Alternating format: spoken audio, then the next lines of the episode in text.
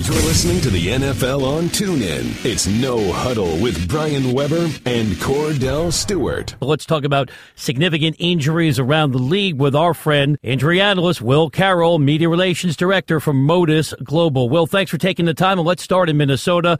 What does the rehab look like for Cook trying to come back from the torn ACL? Yeah, you know, this is going to be a tough one. Uh, it's too bad. We see this too much. Uh, but luckily, we've gotten pretty good at them. You know, ACL reconstruction is almost rote at this point. The uh, surgeon's going to go in, fix him up, put him back out there in six to nine months. He's going to be as good as new. Uh, you know, you hope there's not any associated damage. Uh, you do see those same kind of consequences down the line with his teammate Sam Bradford, who has had multiple ACL reconstructions, has had some cartilage damage as well, which is really the big question. It's not whether the ACL is, torn, we know that. It's whether there's cartilage damage, it's whether that meniscus is torn, whether any of the other ligaments have damage. Um, because there is arthritic changes, cartilage uh, defects that can catch up with you. And Sam Bradford is having a hard time getting things under control, having a maintenance program that gets him from practice to practice, week to week, and game to game.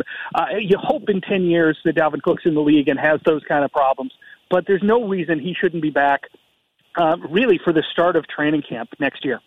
Julio Jones, his hip, I know they say that potentially he may play his hip flexor. Uh, give me your take yeah. on him. I mean, he's had multiple injuries, but this is one is one of the first, I would say, of the season that caused you to question if he'll be able to play or not. Yeah, this is a tough one, Kordell, because you know Julio is such a great physical specimen that you can't imagine that he keeps having these kind of problems. The foot, you understand, you know, plays on a fast turf. He's fast. Those light shoes stick, uh, and you know we're seeing more and more of these. Uh, you know, foot, ankle uh, injuries, both soft and uh, bony tissue. Uh, so that's not really a surprise. But muscular issues, hamstrings, hip flexors, things like that are things you should be able to prevent. I mean, if you take a look at Julio, he's in he's in condition. There's no question about this. So this is one of those unfortunate things where either he overtaxed the muscle or dehydrated slightly, and this keeps coming back to an issue that's just dumbfounding to me. You know, in an age where you know, Gatorade, Powerade, water is omnipresent on the sideline, where we talk about hydration. Uh, you know, 10 years ago, hydration was kind of a technical term, and now Heck, you see people at the gym talking about, oh, got to hydrate, got to hydrate. Uh, this is something that keeps coming up in terms of muscular injuries. Now, I don't know if that's the case in terms of Julio. I worry more about that turf, that that multi-purpose turf, which isn't something we have a lot of in the NFL. You hope he's ready to go. It's going to affect him on two things that are important to his game: the quick start and the jumps. And if it's slowing him down on that, he's a less than receiver.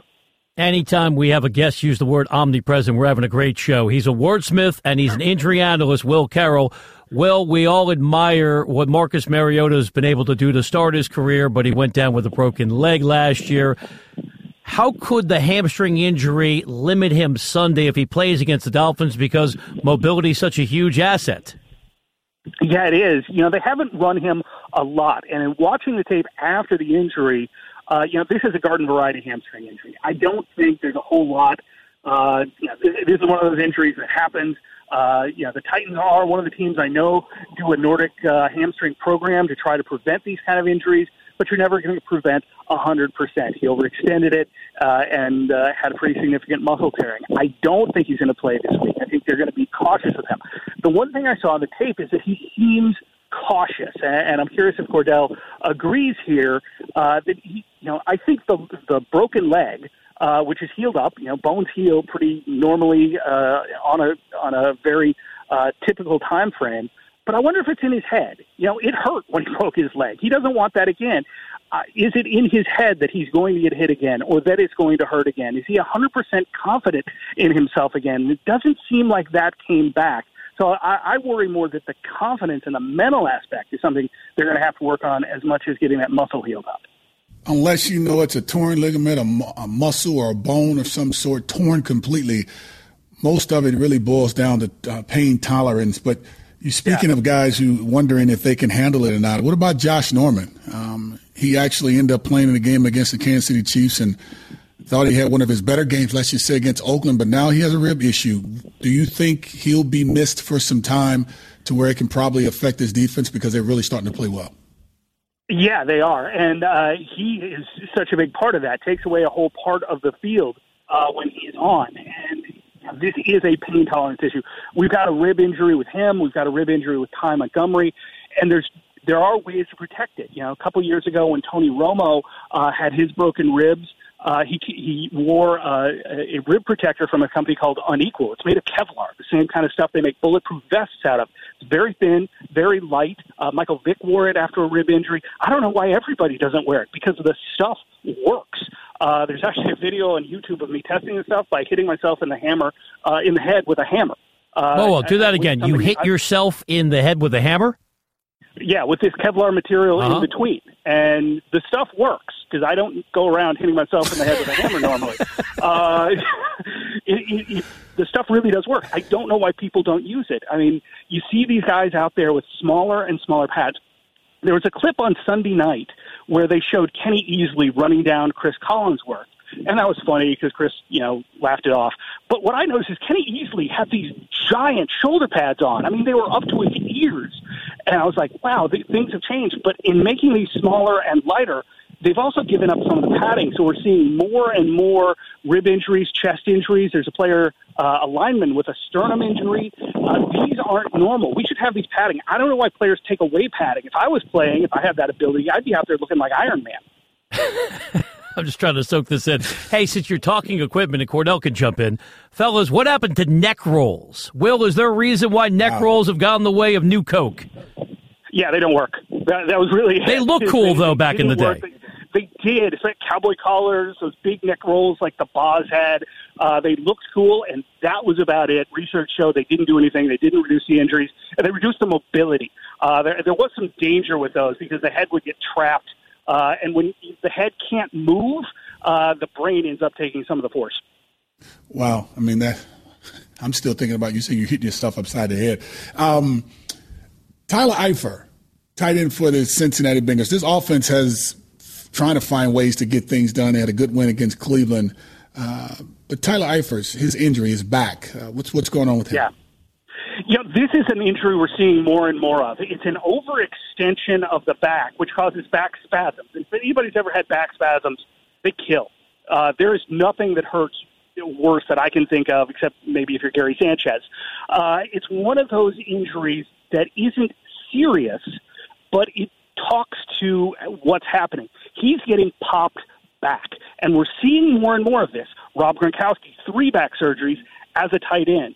Uh, Jordan Reed uh, has had lower back spasms on and off uh, throughout the last couple of years. He's a tight end. Uh, defensive linemen like uh, J.J. Watt, they rush in as fast as they can. A defensive lineman pops him, his back extends. He's had two surgeries on his back this kind of motion, for some reason, seems to be hitting tight ends and defensive ends more because they're bigger, they're faster, linemen are stronger. Uh, this is worrisome in the longer term. So they're going to have to figure out first how to get that spasm out so Eifert can get on the field. Uh, it's not something you can play with. But second, they've got to figure out what's causing this. And if they don't do that, uh, he'll be right back to this in a week, two weeks, four weeks. He's Kordell Stewart. I'm Brian Weber. Always a pleasure to talk about physical ailments with our friend Will Carroll, the leading injury analyst. Well, Andrew Luck was a bit more candid about the particulars of his shoulder procedure this week. What'd you take away from that admission? Uh, not not a whole lot. You know, we knew he had had the surgery. We knew when he had the surgery. Uh, it, it's a posterior tear, but there's two kinds of posterior tears. Uh, one is called a reverse Bankart lesion, and that does take a little bit longer. The surgery is a little bit more involved. Um, the other one is a slap tear. That's the same thing that both Cam Newton and uh, Jay Cutler had, and both of those guys are back and throwing well. Uh, you only wish that Cam had some brain surgery along with that. Uh, but for Luck, yeah, he was out there. He was throwing. He was looking good. Uh, the team seems to be doing everything right with him. They're not rushing him back.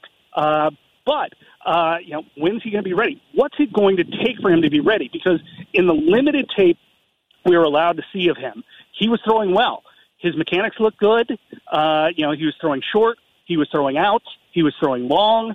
Uh, what more does he have to do? Uh, yeah, I, I don't get this. People say, well, he's going to need weeks to get his timing back. Well, he's been using a thing called STRIVR, which is the, the virtual reality system to keep his timing. he's been looking at defenses. I don't think he needs to learn the playbook. It hasn't changed uh, since he was last there, and he could certainly study if he couldn't throw.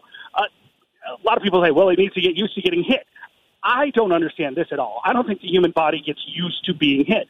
Does he need maybe some timing and some practice with his teammates? Yeah, but it's the same receivers he had last year, so I don't even see that as a big issue. I think he's much closer than people think. I still think week six, uh, which I think is against the Jaguars, is a good one. I would not bring it back against the Texans just because of uh, the aforesaid J.J. Watt and uh, Jadeveon Clowney uh, and the problems that the Colts have had with their line.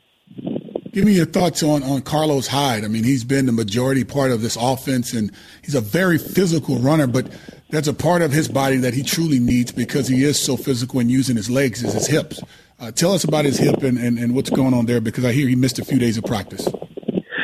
Uh, this is very concerning because obviously it's a big drop off from Hyde to his backups, and uh, Brian Hoyer needs all the help he can get out there.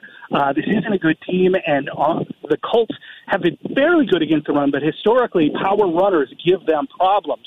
Uh, you know, Frank Gore, when he was there, uh, gave them so many problems, they eventually signed him. So if Hyde can't get that push, uh, he he goes away from what his real strength is. And again, anytime you have have a hip, uh, anytime you have have uh, anything in the upper thigh, you're going to not be able to push uh, or jump. But that isn't a big part of his game. Uh, normally, you're going to see uh, a slower step off. He's going to try to adjust uh, by pushing off the other foot, which isn't the normal foot he pushes off from. Uh, this is his dominant leg that he's hurt. So it's going to be day to day. Yeah, they're calling it a game time decision. I believe him because they want him to play. They need him to play. Is he going to be able to be it? Uh, this is why the doctors and trainers get the big bucks, making the decision of is 75% or 80% of Carlos Hyde better than the backups, and how much is the risk they're willing to take of him re-injuring it. Injury analyst Will Carroll is our guest on the NFL on TuneIn. Will, last one for me. What is a transverse process fracture in the back, and how long could Derek Carr be out?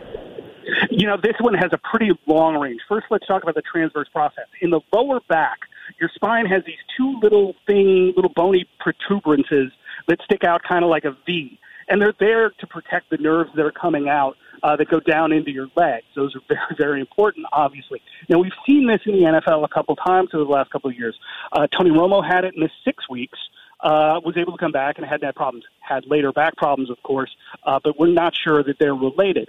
Uh, the other one was Cam Newton. Uh, he got rear-ended in a car accident, broke it, and didn't miss any time. So it comes down to function and pain tolerance. Uh, for, for him, I think they're going to have to wait a week, two weeks to make sure everything heals back up.